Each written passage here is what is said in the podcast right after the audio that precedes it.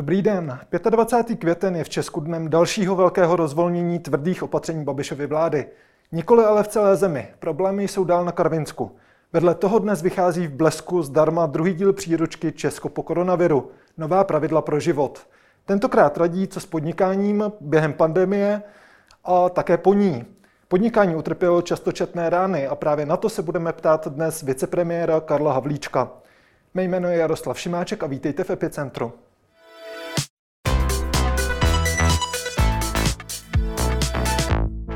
Dobrý den, pane vicepremiére. Dobrý den a děkuji za pozvání.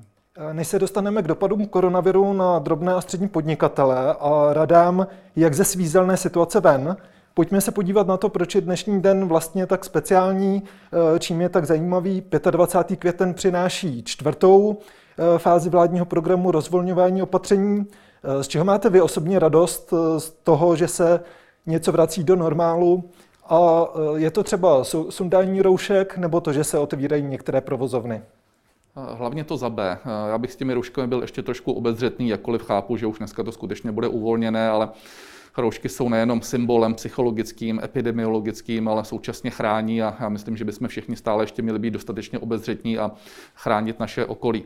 Ale eh, v každém případě mám radost to, že nám eh, ten systém, režim eh, a ten proces celý uvolňování vyšel. My jsme byli s Rakouskem vůbec první země, která se do uvolňování pustila skutečně koncepčně, to znamená, ukázali jsme, možná si vzpomínáte, nejdříve pět etap, nicméně po 14 dnech, když jsme viděli, že po velikonocích to dopadá velmi dobře, tak s ohledem na eh, výsledky jsme to zkrátili na čtyři etapy, které víceméně držíme. Eh, trošku jsme jenom některé věci ještě urychlili v průběhu, ale co je důležité, ustáli jsme to do posud, to znamená reprodukční faktor a obecně čísla spojená s počty infikovaných jsou taková, že jsou dneska inspirativní pro celou Evropu, ne pro celý svět a díky tomu můžeme tu poslední vlnu spustit. Takže já mám radost, že dneska pouští pouštíme restaurace, hotely, eh, že eh, děti jdou do eh, minimálně alespoň v tom prvním stupni do školy, že se může začít prostě aktivita typu plaveckých bazénů a tak dále.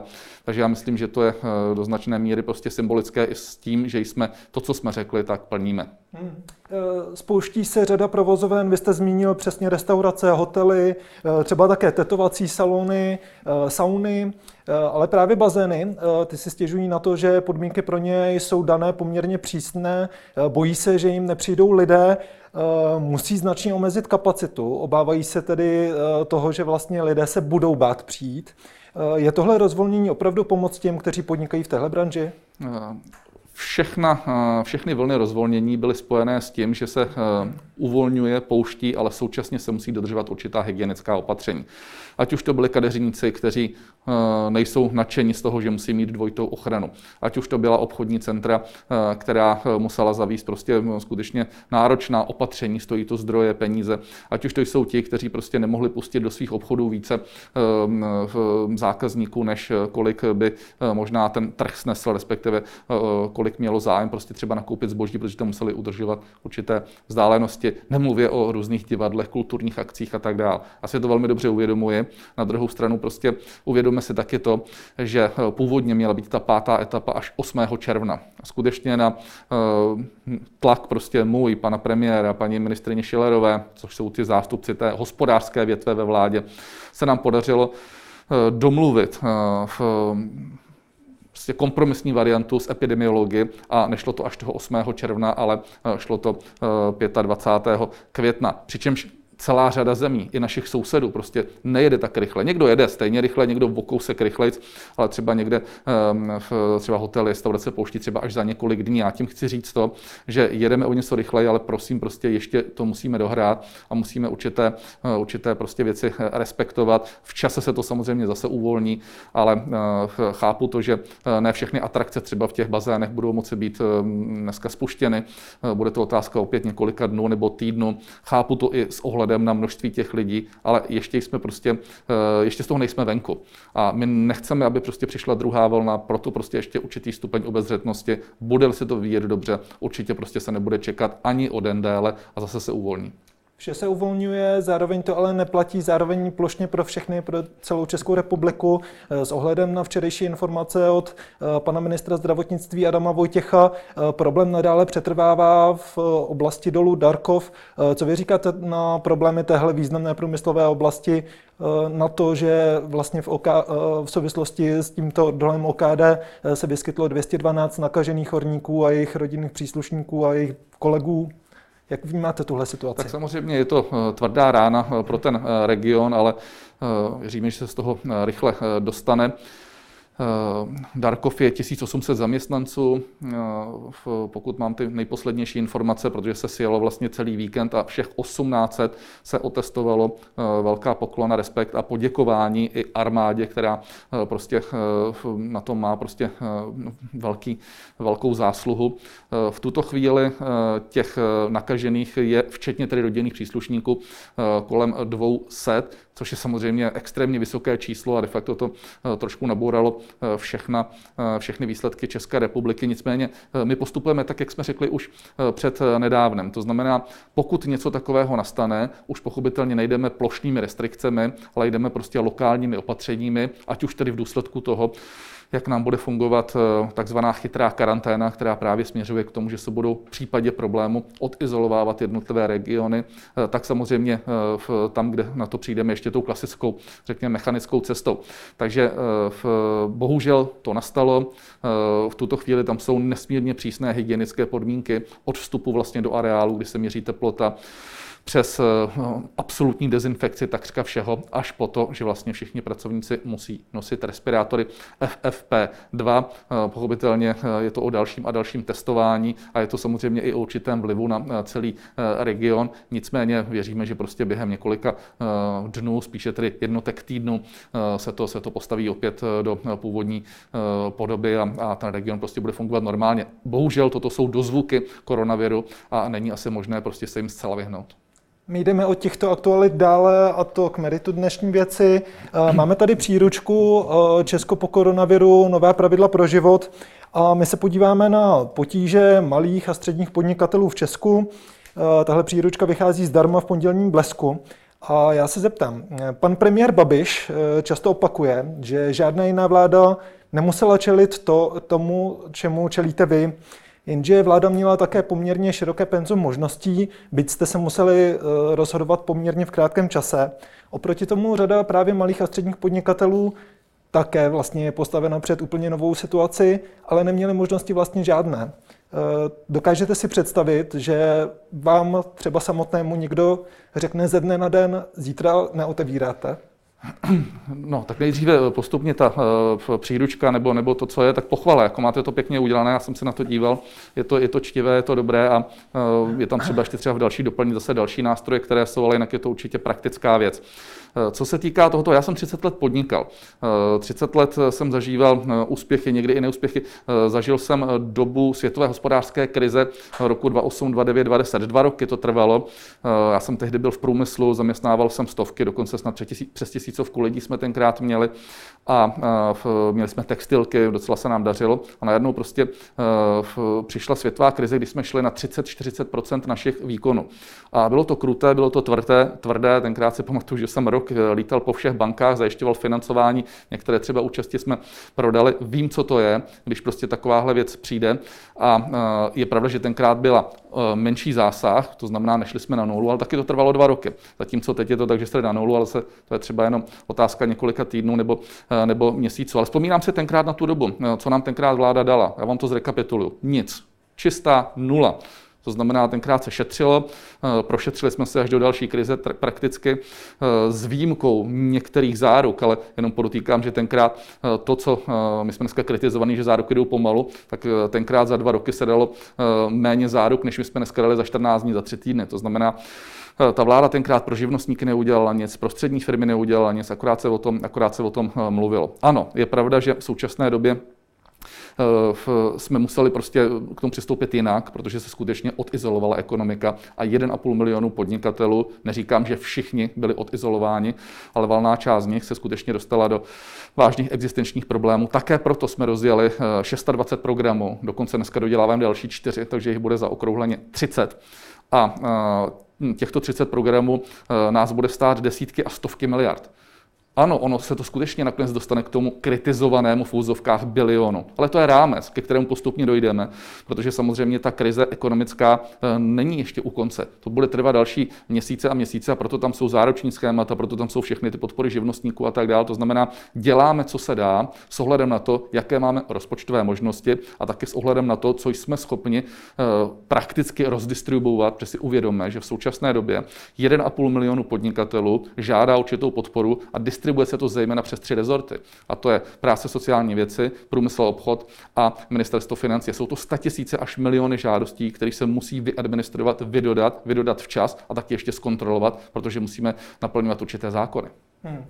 V tomhle případě my si probereme některé programy, vy jste ještě zmínil další nové. Eh, zároveň, eh, vy jste v pozici, kdy vlastně jste všeobecně poměrně chváleni za to, že jste eh, celkově k pandemii přistoupili tvrdě ze začátku, nicméně teď se hodně řeší Další, další pokračování. Uvolňování, o tom už jsme mluvili, eh, řeší se právě pomoc, komu je adresována, eh, zda ji čerpá dostatečně rychle a podobně. Eh, zeptám se, je skutečně v zájmu vlády, jejíž premiér vychází vlastně z podnikatelského prostředí, ale z velké firmy, kterou vedl tedy do roku 2017, pomáhat opravdu těm malým. Eh, opozice eh, občas mluví o tom, že i přes koronakrizi pokračuje vlastně tendence těm malým spíše škodit, pomáhat spíše velkým. To je úplný nesmysl. Já rozumím nervozitě opozice, rozumím, že prostě se jim ta krize eh, nevydařila, že eh, více než na, eh, řekněme, výsledky naší ekonomiky a celé společnosti myslí na své voliče a na možná volby krajské nebo jakékoliv jiné. My jsme na to nešli politicky, my jsme na to šli tak, aby jsme skutečně zasaturovali, co se zasaturovat dá. A faktem je to, že dneska velké firmy nám vyčítají, že dáváme zejména těm malým firmám, živnostníkům a tak dále. A zase ti menší mají pocit, že to dáváme těm velkým. To je rétorika hovoří fakta, ty jsou jasná. Když se podíváme tedy na ty malé, na ty živnostníky, tak eh, pojďme to eh, klidně dopočítat. 25 eh, znamenalo 25 tisíc čistého, k tomu 5 tisíc odpuštění sociálního zdravotního, odpuštění, nikoli odložení. A pokud někdo má eh, dítě, tak je to 13 eh, tisíc měsíčně čistého, teď to bude dokonce 15 tisíc, jakožto ošetřovné, tak je to 43-45 tisíc. Ano, když to přepočteme na běžný měsíc, tak ona to není 25, je to 15, k tomu tedy 5 tisíc a k tomu 13, tak jsme na 33 tisících v čistém, což je v hrubém nějakých 45 tisíc. Dokonce v tom prvním měsíci a kousek to bylo skoro 60 tisíc v hrubém, abych to dopočetl. Eh, to nejsou rozhodně malá, eh, malá eh, čísla a když se podíváme, tak tu 25 čerpá prakticky každý, sociálně zdravotní rovněž každý a těch 13 až 15 tisíc ošetřovného čerpá dneska 60 až 70 tisíc živnostníků. To znamená, v tomto slova smyslu to rozhodně není málo. Uznávám jinou věc, pokud má někdo náklady v řádu 100 tisíců, no tak my mu nejsme schopni ty náklady celé zaplatit. Ale nám se ozývá obrovské množství živnostníků, kteří říkají, eh, ta pomoc je opravdu dobrá, eh, my chápeme, že ten stát není schopen prostě zaplatit úplně všechno, ale nikdy by nás ani ve snu nenapadlo, že dostaneme okamžitě 20, 30, 40 třeba eh, tisíc na jeden měsíc a jsou za to, nechci říct vděční, my nestojíme o vděk, ale jsou prostě rádi, že se na ně tímhletím kobercovým náletem dostalo. Když Objektivně říkám, ale ano. taky, že chodí i opačné argumenty a říkají, nám je to stále málo. My prostě máme náklad 100 tisíc měsíčně a vy jste nám dali třeba 30, 40, Eh, což dobře, ale bohužel prostě kdo nám zaplatí ten zbytek. Ale ono to zdaleka není jenom o tomto. Počítejme dál, když má ten živnostník zaměstnance, což není úplně neobvyklá věc, tak dostává 60 až 80% na každého zaměstnance. Pokud byl v nájmu a ten nájem byl takzvaně odstřihnut, to znamená nemohl provozovat, dostane dneska 50% podpory nájmu plus 30% od pronajímatele, pokud se domluví, tak jsou na 80% kompenzace nájmu. K tomu máme celou řadu odkladů od bank přes nájmy až já nevím, prostě po různé prostě daňové, daňové povinnosti, eh, které jsou. To znamená, když to vyskládáme, tak přece je eh, v tomhle chvíli eh, jako pochopitelné to, že my nemůžeme do toho, do toho, do toho dát prostě v zásadě o mnoho už více. A navíc to, co třeba kritizovala opozice, dejte podnikatelům 30 tisíc, tak my jsme jim dali 25 plus 5 tisíc sociální zdravotní, čili jsme u toho. Vy jste začal 25, já se k ní ještě vrátím. Hmm. V souvislosti s 25, tedy z vašeho pohledu o nich, když se to přepočítá 500 korun na den pro OSVČ, je tedy dostatečná podpora a dá se z takového kompenzačního bonusu vlastně zaplatit, co potřebné? To je jak kdo. Někdo, někdo potřebuje 20 tisíc na přežití, někomu nestačí 200 tisíc na přežití. My tím, že jdeme takzvaným helikoptérovým náletem a de facto půl milionu živnostníků plus minus dostává tuhle tu podporu, dostávají okamžitě, dostávají rychle, tak se můžeme bavit o tom, jestli tedy 25 tisíc, což je nějakých, já nevím, 35 tisíc hrubýho, eh, je dostačující nebo není. Toto je záchranný kruh. Toto není eh, prostředek, který mu umožňuje pohodlně podnikat. To je bohužel fakt a s tím nic nenaděláme v danou chvíli. Vláda sice byla tím nástrojem toho, že se zavřelo, ale přece všichni víme, že vláda nenese vinu na tom, že se zavřelo. Vláda udělala opatření, které chránilo obyvatele, chránilo firmy ve finále i proto, protože kdyby jsme ho neudělali zavčasu, tak tady prostě máme koronakrizi výrazně déle a nemohli bychom si dovolit ten komfort, který máme dnes. To znamená, že dneska, 25. když ještě celá řada zemí v Evropě se jenom rozhlíží, jak to udělá, kdy to udělá, tak my realizujeme poslední vlnu. To je přece dobrá zpráva i pro ty podnikatele. Jakkoliv chápu samozřejmě to, že jim ty zdroje nemusí stačit, ale my nejsme schopni zasaturovat 100% vše, to je vyloučené. 25. 25. Já ještě naposledy zůstanu u těch 25 a u dalších termínů. Důležité je termíny si totiž hlídat. Za první období lze žádat eh, o vlastně tuto pomoc do 29. června, za druhé do 7. července. I eh, tohle se přehledně eh, dočtou čtenáři v naší příručce. A když jsme u těch termínů, byla ta pomoc opravdu dostatečně rychlá? Eh, přišlo to včas? Eh, nemohlo to přijít dříve? Opozice vám kolikrát vyčítá, že eh, vlastně jste opakovali jejich návrhy, které přišly 14 dní předtím a podobně? Eh, my jdeme postupně krok eh, za krokem. A my netvrdíme, že třeba opozice něco i neříkala. Když to opozice říká a dává to smysl, my to rádi zavedeme a fakt se díváme na to, jestli to navrhuje opozice, jestli to navrhuje někdo jiný. My se na to díváme s ohledem na to, eh, co je v dané chvíli nejpotřebnější. Co bylo v dané chvíli nejpotřebnější? To byly dvě věci. Rychle zasaturovat OSVČ, kteří prostě neměli třeba po 14 dnech žádné zdroje nebo po měsíci.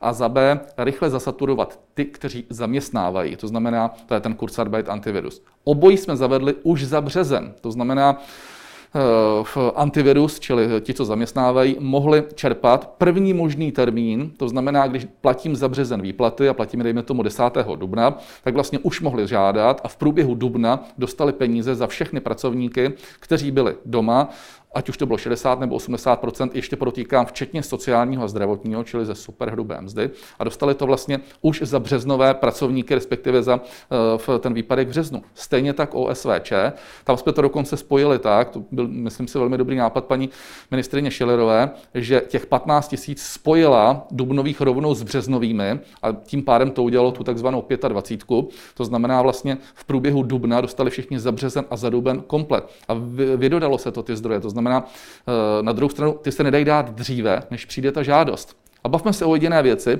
jestli když přijde žádost, tak jestli to dostane za týden, nebo jestli to dostane za 14 dní. Ano, tady uznávám, někde to jde extrémně rychle, což je třeba 25. Ona je taky i na to administrování jednodušší. Ošetřovné už se muselo třeba více kontrolovat, tam to třeba trvalo 14 dní. A e, v úvěry se samozřejmě musí hodnotit, protože když někdo žádá třeba o 12-15 milionů korun, tak to prostě opravdu nejde tak, že někdo zazvoní, pošle žádost o úvěr a za týden má peníze. To i v normálním režimu. dostaneme teď v další části našeho pořadu. E, prošli jsme 25. antivirus, jsme tady v tomto studiu probírali minulý týden s paní ministriní Maláčovou i v souvislosti s prvním dílem naší příručky, která e, probírala dopady na trh práce. A my se teď za malou chvíli podíváme na aktuální programy COVID týkající se právě portfolia pana vicepremiéra Havlíčka.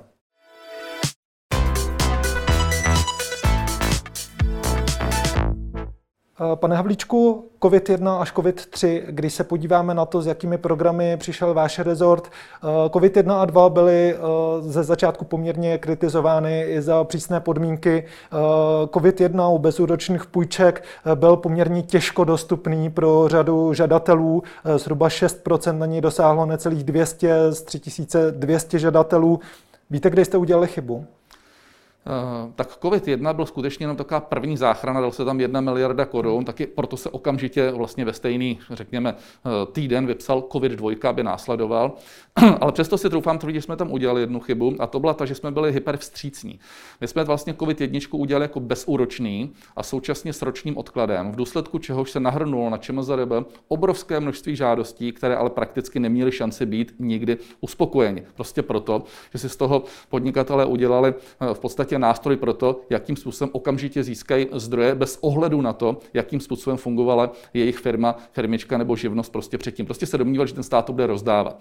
To, čemu Zarebo nemohla udělat, čili skutečně vlastně navíc tam byly žádosti dát třikrát, čtyřikrát, pětkrát za sebou úplně ty též. Ty firmy tam posílaly prostě z různých uh, jako, jakoby prostě nástrojů. Prostě uh, i ze stran těch firm to bylo, to bylo, to bylo silně přešťavené. V každém případě ten miliarda se vydodala a taky proto se připravil okamžitě COVID-2, kde už to šlo přes banky, už to nešlo prostě přímým úvěrem a tam řádově přišlo asi za 17 miliard žádostí. Eh, v tuto chvíli je to tak, že je eh, uspokojeno eh, řádově asi dvě třetiny z nich, přičemž plus minus tři čtvrtiny budou finálně uspokojeny. Chybí poslední 1,5 miliardy a je všechno hotovo. Ano, můžete říct, ale trvalo to 1,5 měsíce, s tím souhlasím. Bylo by lepší, kdyby to trvalo řádově tři týdny, to znamená, je tam z mého pohledu nějaký 14 denní sklus a ten je jedním faktorem jasným. Českomoravská záruční a rozvojová banka za eh, běžných dob je schopná udělat záruky řádově za 1 až 1,5 miliardy měsíčně. V tuto chvíli tam přišlo záruk přibližně v hodnotě 17 miliard. A byly dvě možnosti. Buď se nebudou brát ty firmy, s tím, že tedy nedostanou tu záruku, anebo se všechny naberou Okamžitě se posílí ČMZRB, což jsme udělali, o 120 lidí.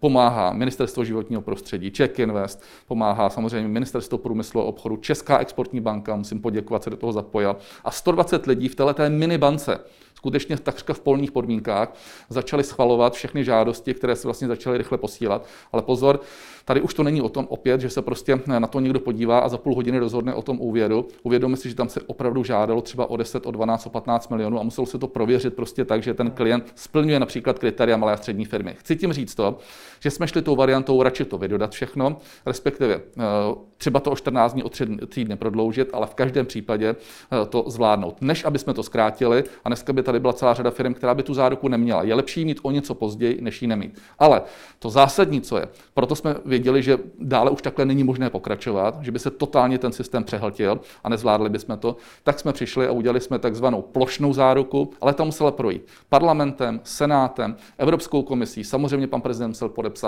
Nesmírně náročný eh, režim to byl, ale vytvořili jsme během jednoho měsíce eh, instrument, kam jsme alokovali 150 miliard korun ze státního rozpočtu, což vytvoří eh, možnost čerpat úvěry ve výši 500 miliard korun. Takže když to zkrátím, sečtu a potrhnu, tak od minulého týdne, kdy se to podepsalo, je to vyřízeno, tak je možné postupně vlastně chodit do svých komerčních bank a tyto komerční banky mají několik měsíců dopředu 90% záruku státu na úroky, respektive na úvěry pro malé a střední firmy a 80% na eh, firmy eh, o něco větší. Já se podívám ještě na dva rozměry u eh, tohoto podpůrného programu.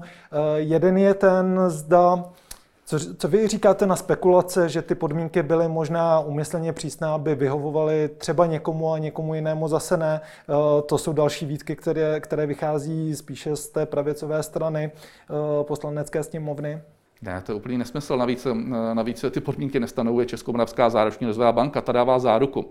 Bavme se o tom, jestli je 80% nebo 90%, ale eh, v ty podmínky a to, jestli schválí či neschválí, to je a už bylo v tom covidu dvojce jednoznačně na eh, dané bance, čili na komerčních bankách. A ty komerční banky si vyhodnotí svého klienta přihlídnou k tomu, že stát k tomu dává buď 80 nebo 90 záruku, což si myslím, že je velmi dobrá motivace pro ty banky.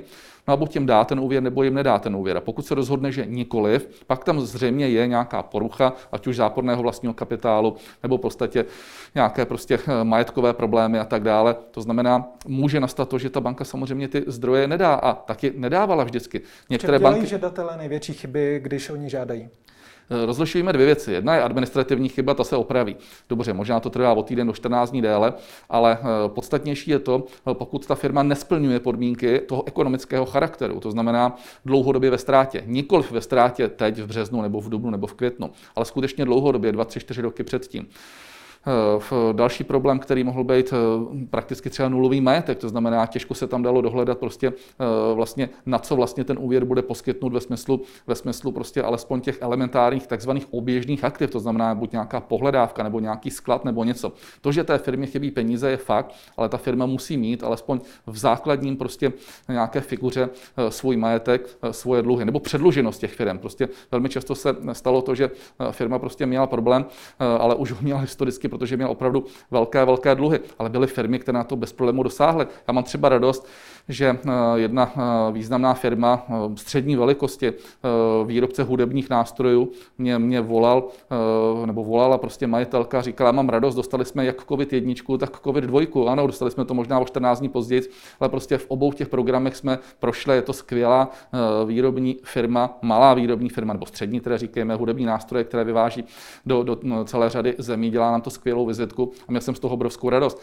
chodí za námi prostě, ale i třeba eh, cukrárny nebo restauratéři, kteří říkali, ano, taky jsme na to dosáhli, taky jsme třeba čekali o něco déle, ale dostali jsme. To znamená, nelze úplně jednoznačně říct, že to bylo odvětvově orientované, protože víte, kdo dostal nejvíc třeba? Ti, kteří dneska se domnívají, že eh, se to nefinancovalo, to jsou restaurace a hotely. Tak je to dáno tím, že tam měli samozřejmě nejvíce žádostí. Hmm. Přejdeme k ošetřovnému. Ošetřovné pro OSVČ bylo nakonec schváleno také a nešlo přes MPSV, šlo přes váš rezort. Máte aktuální údaje, kolik se vyplatilo? Ano, ošetřované pro OSVČ realizoval eh, rezort eh, průmyslu. Eh, je to tak, že vlastně z té první várky, která přišla v Dubnu, tam přišlo 68 tisíc žádostí, byly všechny vypořádány asi z 63 tisíc, ale těch pět bohužel ty už se nevypořádají čistě proto, že nesplňovaly, řekněme, ty parametry, to znamená, neměli oprávnění k tomu žádat. To tak prostě bohužel nastává, je to necelých 10% ze všech vlastně žádostí, které přijdou, které nejsou uspokojeni protože nesplňují, nesplňují požadavky. Hmm. Eh, teď eh, v té druhé vlně, tam samozřejmě ještě nejsme zdaleka u konce, to znamená to, co chodí za duben, ale vlastně v květnu, eh, tak tam jich přišlo řádově, vím páteční čísla, tak jich bylo asi kolem 15 tisíc a v podstatě obratem se to, obratem se to vyřizuje. Je pravda, že, že, že už i ti, kteří to posílají, tak jsou teď zkušenější, nezapomínají na ty elementární věci, které bohužel zase v té první výzvě zapomínali. Eh, psali špatně eh, bankovní eh, účet, to bylo úplně typické, čili bohužel se nedali poslat peníze, tak teď už máme jejich bankovní číslo, takže, takže, takže, takže si to když tak porovnáme. Současně chodili nepodepsané ty žádosti, někdo se rozčiloval, že mu nepošleme peníze, když je nepodepsaná žádost, ale prostě my ze zákona nemůžeme toto poslat, jako musíme zase dbát na určitá, určitá pravidla. Takže teď už to jede celkem, celkem dobře, rychle, ale ono to i předtím mělo docela, docela rychle, všichni to dostali v řádově do 14 dnů, do 3 týdnů, teď to jde ještě rychleji, tak obvykle do toho týdne to všichni mají. V téhle složité době platí i pro OSVČ, že také mohou ztratit práci zdroje obživy, podobně jako vlastně zaměstnanci skončit na podpoře v nezaměstnanosti. Eh, jaký vy očekáváte vývoj ohledně růstu nezaměstnanosti, ohledně růstu lidí v Česku na dlažbě? Eh, já eh, jsem velmi obezřetný v tom, abych prostě střílel čísly, když někdy vidím některé analytiky, jak prostě brilantně říkají, jak to bude s tou nezaměstnaností, s, s, s, já nevím, s HDP a tak dále, tak někdy trošku jenom krčím, krčím rameny, rozumím, že to je jejich práce, že v podstatě jsou, jsou, jsou za to třeba i placeni, ale já myslím, že stále je to velmi předčasné. Prostě jsme v situaci, kdy jsme tu první bitvu s tím zdravím, musím zaklepat, vyhráli, nebo minimálně vedeme. Druhá bitva ve smyslu uvolňování, zaklepám, opět Vyhráli jsme, protože dodrželi jsme ten časový harmonogram jako jedna z mála zemí v Evropě. A teď jsme v té třetí bitvě a to je bitva o eh, ekonomiku, o podniky, podnikatele. Já myslím, že eh, zatím si v ní nevedeme špatně, dáváme do toho dostatek zdrojů, eh, pokrýváme většinu, většinu segmentů, které jsou, ale pochopitelně to, jak to ve finále ve výsledcích bude, protože nerozhoduje při vším respektu, co říká opozice, nerozhoduje ani při vším respektu, co napíše to či ono médium, rozhodují výsledky. A ty uvidíme prostě za několik měsíců, uvidíme na konci roku. Uvidíme, jaká míra nezaměstnanosti, hmm. uvidíme prostě, eh, jakým způsobem se eh, to eh, dokázalo vypořádat ve smyslu počtu podnikatelů a tak dále. Když se na to dívám, to, co třeba tvrdí Česká národní banka, to, co tvrdí ministerstvo financí, tak ta nezaměstnanost se odhaduje, že by mohla být z těch současných řádově 3% až někde k 5%. Není vyloučeno, že to tak skutečně, skutečně dopadne i z tohohle úhlu pohledu, ale stále budeme suverénně číslem jedna v celé Evropské unii. Mluvíte o ekonomické bitvě, eh, opatření se uvolňují, provozovny otevírají, lidé opět mohou startovat eh, svá podnikání. Řada menších podnikatelů ale řeší, jak se tedy nyní postavit opět na nohy, znovu rozeběhnout svůj podnik. Máte pro ně nějaké konkrétní rady, eh, čím začít, když byli třeba od začátku března mimo hru?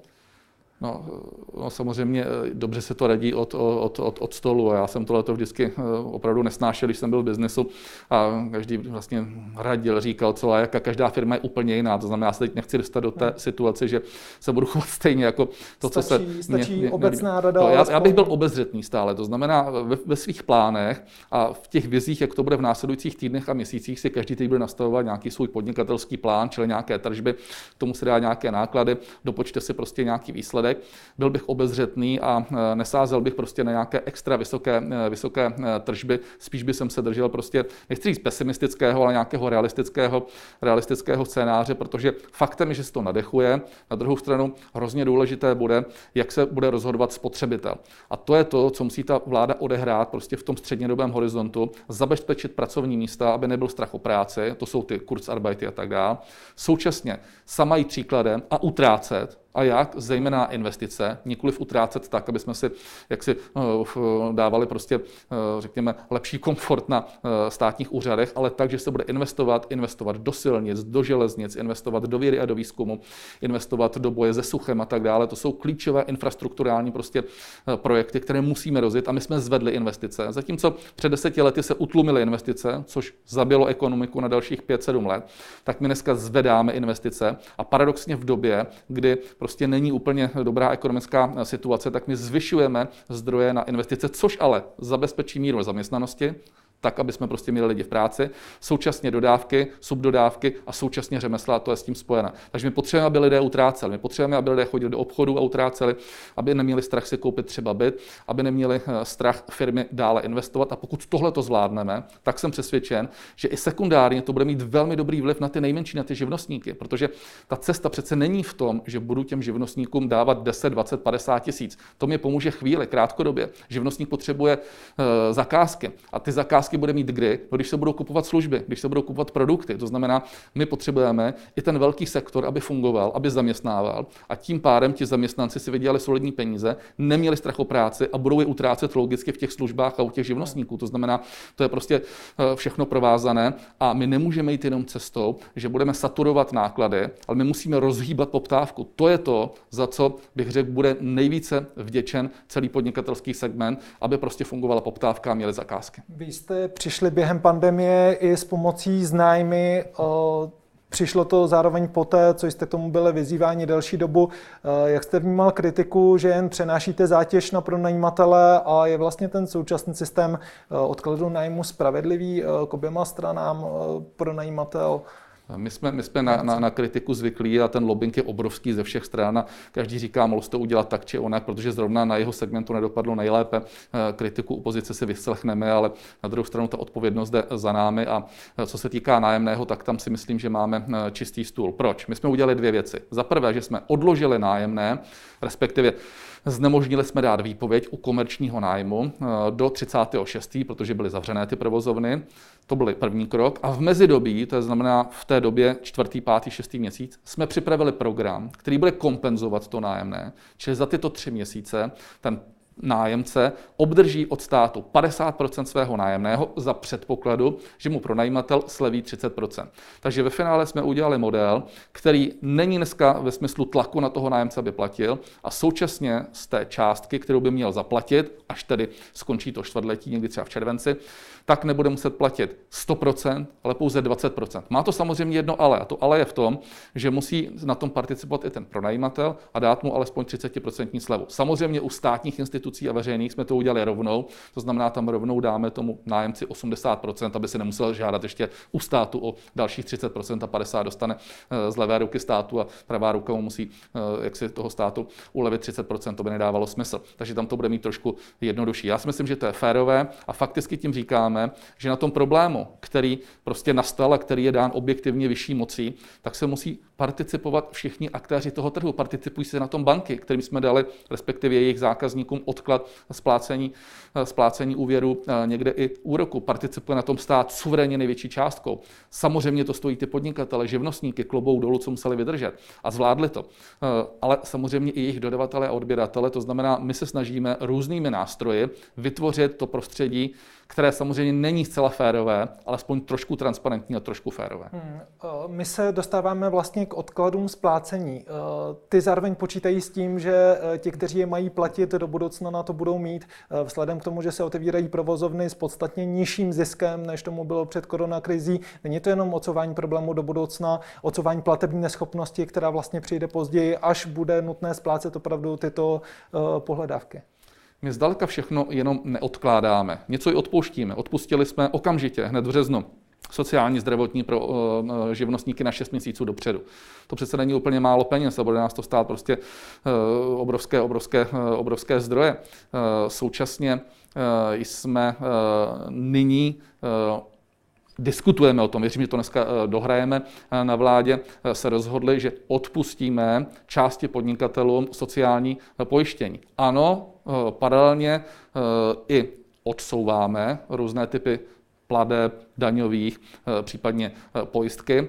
A to proto, že prostě ty firmy se musí nějakým způsobem nadechnout, či dneska eh, to neplatí. A jsme připraveni samozřejmě to skombinovat i s tou, a taky to děláme, s tím přímým odpuštěním. Takže zjednodušeně řečeno, pokud dneska někdo využije institut odložení sociálního pojištění, což může už, za květen, červen, červenec, Eh, a může si ho odložit až do září, respektive do října dokonce, omlouvám se, eh, tak některé firmy to budou mít dokonce tak, a teď se bavíme, jestli to budou firmy do 25 zaměstnanců, do 50, dneska o tom budeme jednat, já nechci říkat, že to je definitivní, ale věřím, že k nějakému rozumnému kompromisu dojdeme. Je to vlastně pokračování toho programu Kurzarbeitu, antiviru, tak některé firmy to budou mít nejenom odložené, ale i odpuštěné. Míříme na ty malé firmy samozřejmě. V závěrečné části našeho pořadu, kterou vezmeme bleskově, protože nás eh, tlačí čas, se dostaneme ještě k další formě podpory malých a středních podnikatelů, ale nejen jich.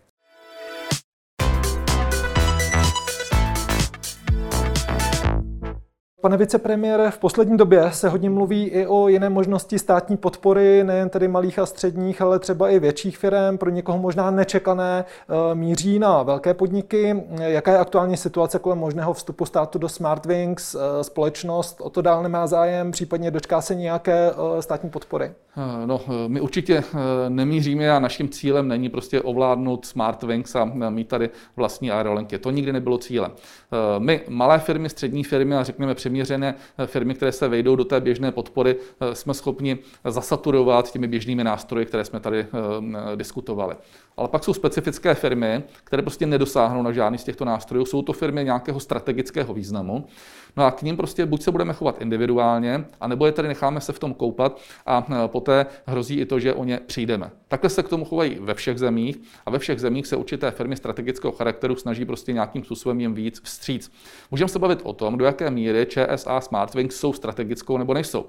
Já jsem zástupce dopravy, respektive minister dopravy a minister průmyslu a s ohledem na dopravu a průmyslu samozřejmě strategickou firmou jsou čistě už jednoduše a z toho důvodu, že tady jiná firma není, která by přepravovala na mezinárodní úrovni prostě eh, české pasažéry nebo zahraniční pasažéry. Podotýkám, že převeze, eh, převeze nebo eh, mohou se prostě jimi dopravovat řádově 8 milionů pasažérů. Je naprosto zásadním a klíčovým partnerem pro naše cestovní kanceláře. Je to významný zaměstnavatel řádově. Tři tisíce lidí pracuje přímo ve společnosti a další desítky tisíc jsou ovlivňováni.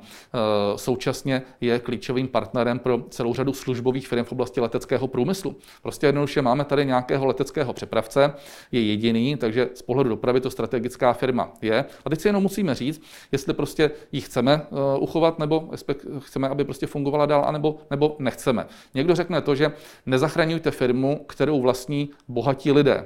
No, ale to přece my dneska děláme i běžnými nástroji, záručními, úvěrovými nebo jakýmikoliv jinými. Přece... Ta kritika směřuje třeba i na to, že jí vlastní mimo jiné pan Šimáně, který eh, byl na svatbě Andreje Babiše. I to je připomínáno, že se znají. Pan premiér to v tomto křesle eh, připomenul. Jak vy vnímáte na to, když někdo naráží, eh, že vlastně zachraňujete někoho, kdo má nějaké propojení, kontakty? Pane redaktore, já se znám osobně velmi dobře s ředitelem Škodovky. Vlastní velmi silný subjekt, bohatý subjekt, hyperbohatý subjekt Volkswagen. Přesto dneska Škodovka dostává měsíčně 100 milionové podpory. 100 milionové jenom přes Kurzarbeit. To znamená, eh, každý zde někoho zná, to znamená, eh, ti lidé v tom biznisu se potkávají. Já jsem 30 let byl prostě v podnikání a troufám si tvrdit, že eh, většinu z těch větších středních firm, prostě těch podnikatelů, kteří jsou trošku známější, dělají to 20-30 let, tak znám, buď od vidění, nebo se známe osobně. To, že někdo někomu byl na svatbě, jestli se z toho dneska dělá bariéra proto, že prostě se nepodpoří letecký průmysl, to přece není úplně normální. Já to chápu politicky, já chápu, že prostě ta opozice samozřejmě eh, má prostě vystřílené všechny patrony, tak zkouší všechno. Ale rozumím tomu, pokud politicky nebude vůle k tomu podpořit národního nebo říkejme leteckého dopravce strategického významu pro nás, jediného, tak to nedělejme. Já jsem jenom řekl, že eh, v ideální by bylo, aby si samozřejmě pomohli sami. Když se nepomůžou sami, pak je varianta záruk, pak je varianta nějakých úvěrů. A teprve poslední varianta je varianta nějakého kapitálového vstupu, což se v některých zemích eh, Evropy a světa děje. Ale my o to nestojíme. Našem ambicí to není, naším cílem to není. Pouze se bavíme o tom a musíme se vyhodnotit i ekonomicky, i politicky, jestli to smysl dává. Vnímám to tak, že lidé chtějí, aby se Smartwings zachránilo, politická garnitura to nechce, tím pádem to směřuje k tomu, že my takovéto nástroje využívat nebudeme. Rozumím tomu, já o tom nerozhoduji, ale považoval jsem za správné jako zástupce dopravy a průmysl udělat maximum pro to, aby takováhle firma nepadla. Tuto otázku jste řešili poměrně intenzivně. Já se vrátím k tomu, o čem jsme se mi bavili spolu tady dnes a byla to podpora eh, malých a středních podnikatelů. Řada z nich musela zavřít tedy na základně rozhodnutí vlády. Eh, kdo má nyní nárok na náhradu škody? Jak se tato situace bude řešit? Na náhradu škody nemá nárok nikdo. Hmm. To, že se zavřelo, bylo přece v důsledku nikoli v toho, že by vláda chtěla někoho šikanovat, ale bylo to v důsledku prostě vyšší moci. Eh, my jsme museli ty opatření udělat a pokud by někdo třeba chtěl spekulovat nad tím, eh, kolik by vydělal, kdyby nebylo zavřeno, tak to by taky musel říct, kolik by se prodávalo a jak by ta situace vypadala. A taky by se muselo doříct to, že by ten koronavirus tady řádil daleko více, to, co se třeba nastalo v Belgii, to, co nastalo v jiných zemích. A v tu chvíli by to bylo zavřeno ne na dva měsíce, ale třeba na tři, na čtyři měsíce, čili ta situace hospodářská by mohla být ještě daleko, daleko horší. To znamená spekulovat nad tím, kolik bych mohl teoreticky vydělat v momentě, kdy v celém světě řádí koronavirus a kdy lidé nevyšli do ulic, to je prostě z mého pohledu eh, ekonomicky nesprávná úvaha a porovnávat to s minulým rokem je úplný nesmysl, protože samozřejmě eh, v tom minulém roce se fungovalo zcela normálně, čili já si ani nedovedu představit, jakým způsobem by se něco takového vyčíslovalo, což ale neznamená, že ta vláda nebude podporovat a podporuje i nadále firmy ve smyslu kompenzace nákladu. A to je to, co jsme se tady bavili, ať už to jsou náklady na mzdy, nebo to jsou náklady na nájemné, nebo to jsou prostě nějaké eh, peníze toho takzvaného helikoptérového náletu prostě pro živnostníky. Ministrině spravedlnosti Marie Benešová v neděli uvedla, že vláda tedy nepočítá s vytvořením mechanismu pro odškodnění firm kvůli restriktivním opatřením. Eh, podnikatelům jste prý skutečně dali to, co bylo možné. Očekáváte nyní, že podnikatelé se budou hromadně soudit, nebo spoleháte na to, že se lidé soudit chtít nebudou? Víc jsme jim už dát nemohli. A myslím, že když to podíváme na HDP, tak bavme se o tom, jestli ten program je lepší nebo horší, to beru. A dokonce se bavme i o tom, jestli to mohlo být o týden dříve nebo později. S tím souhlasím ale s objemem na množství peněz vůči HDP, s ohledem na záruční schémata, s ohledem na eh, přímou podporu živnostníků, v dané chvíli se nedal udělat o mnoho více a jsem přesvědčen, že eh, ten stát se zachoval korektně, dokonce i tak, že prostě někteří zaměstnanci říkají, už to přeháníte s tou podporou těch podnikatelů, ale myslím si, že to taky není fér, protože je tady ten podnikatelský sektor živnostenský, potřebujeme, on zabezpečuje infrastrukturu eh, venkova a tak dále. Jestli budou nějaké žaloby, nepochybně budou. Eh, ale eh, tato bitva nebyla eh, v rovině právní. Tato bitva byla v rovině zdraví a tam jsme uspěli. Druhá bitva je v rovině ekonomické a tam jsem přesvědčen, že to sehráváme důstojně. Třetí bitva může být a pravděpodobně bude v rovině právní. A jestli někdo někde v něčem vyhraje nebo nevyhraje, to všude ve světě. V Bavorsku nedávno eh, rozhodl soud, že zavření velkých obchodů bylo protiústavní. A takhle to bude prostě v zemi od zemi. Nicméně prostě naším zájmem, naším cílem bylo ochránit obyvatele a to se nám podařilo. A jsem přesvědčen, že takhle se to bude i jednou historicky hodnotit. A to, že prostě bude celá řada spekulantů, to, že bude celá řada těch, kteří se budou zkoušet nějakým způsobem eh, dostat prostě k nějakému dalšímu zdroji k zisku, to vyloučit nemůžeme, uvidí se do budoucna, jak to bude, ale já jsem přesvědčen, že ty kroky byly rozumné, správné a že byly i právně opodstatněné. Na úplný závěr dnes, 25. květen, je tedy dnem té čtvrté fáze uvolňování. Možná znakem toho, že se věci vrací do normálu, je i to, že se opět objevují různé politické třenice, a to i mezi ANO a ČSSD. Pan vicepremiér Jan Hamáček mluvil o tom, že byl, měl být vyměněn pan ministr Vojtěch. Pan premiér Babiš se pro změnu trochu navezl do paní Maláčové, která ho prý zklamala a údajně si počínala nekolegiálně. Jak vy vnímáte aktuální náladu ve vládě, která shodou okolností zasedá dnes? Jaké jsou teď vztahy? Ty vztahy v té vládě jsou a byly podle mého názoru věcné, byly konstruktivní. Eh, ne vždycky jsme se na všem samozřejmě dohodli, ale to, to prostě odpovídá i na Tudelu, prostě ano, je eh, jako ryze hm, jako stranou prostě trochu jiného zaseražení, než je ČSSD, kteří jsou eh, prostě s tou stranou tradiční, prostě se všemi plusy a mínusy s tím dané. Takže já bych, já bych v tuhle chvíli vůbec jako si nedomníval, že mezi členy vlády jsou nějaké, nějaké roztržky. To, že si občas vyměníme prostě nějaký názor, nějakou lehkou invektivu, to prostě k tomu patří. Pan Vojtěch udělal eh, obrovský kus práce. Eh, prostě uvědomme si, že eh, to neměl vůbec jednoduché. Myslím si, že nejenom ty zdravotní kroky a výsledky hlavně hovoří za vše. Já myslím, že můžeme se stokrát bavit, co mohlo být lépe, co mohlo být hůře, ale on odpovídá za zdravotnictví, na tom se shodneme. A zdravotní výsledky máme takové, že nám je dneska závědí celá, celá Evropa, tak co zde, co, zde, co zde řešíme. Vy sám jste se ujistil u pana premiéra, že máte svoji pozici na obou rezortech, které vedete jistou? Já se o tom neujišťuji, pro boha, já jsem člověk, který prostě do toho šel po 30 letech eh, v privátní sféře. Nešel jsem tady dělat eh, to proto, abych prostě se každý den obával o svoji pozici a vždycky jsem říkal, budu-li to dělat dobře eh, a dávám tomu opravdu všechno, absolutně na obou rezortech i v rámci pozici místo předsedy vlády, stejně tak ve vědě, tak budu jedině rád a pokud někdo dojde k závěru, že to dělám blbě a že jsem člověkem na nesprávném místě, já prostě jak si nevzývám tu pozici, tak se úplně v klidu seberu, odejdu prostě, odejdu pryč a rozhodně nechci nikde škodit a být někde na obtíž. Ale pokud se prostě dojde k závěru, že eh, to hospodářství ekonomiku děláme zodpovědně dobře, a já myslím, že ten tým v té vládě je nesmírně odpovědný, eh, pracovitý, eh, tak samozřejmě budeme rádi, pokud budeme moci sloužit, ale není to něco, bez čeho by jsem si nedovolil představit prostě mu další život, opravdu ne. Pan premiér Babiš tvrdí, že se na koronavirus nenechal otestovat. Co vy, kolik testů už jste postoupil? já to v rychlosti asi nějakých pět jsem jich měl v průběhu, ale, ale, ale plus minus, jo, možná, možná čtyři, možná šest plus minus, ale tak kolem pěti. Eh, to je pro dnešek vše. Já vám moc děkuji za účast, pane vicepremiére, že jste přišel osobně do našeho studia. A vám, milí diváci, děkuji za pozornost u dnešního epicentra. Nezapomeňte, že v dnešním vydání deníku Blesk je právě ona příručka eh, která se týká Česka během pandemie koronaviru, ale i po ní.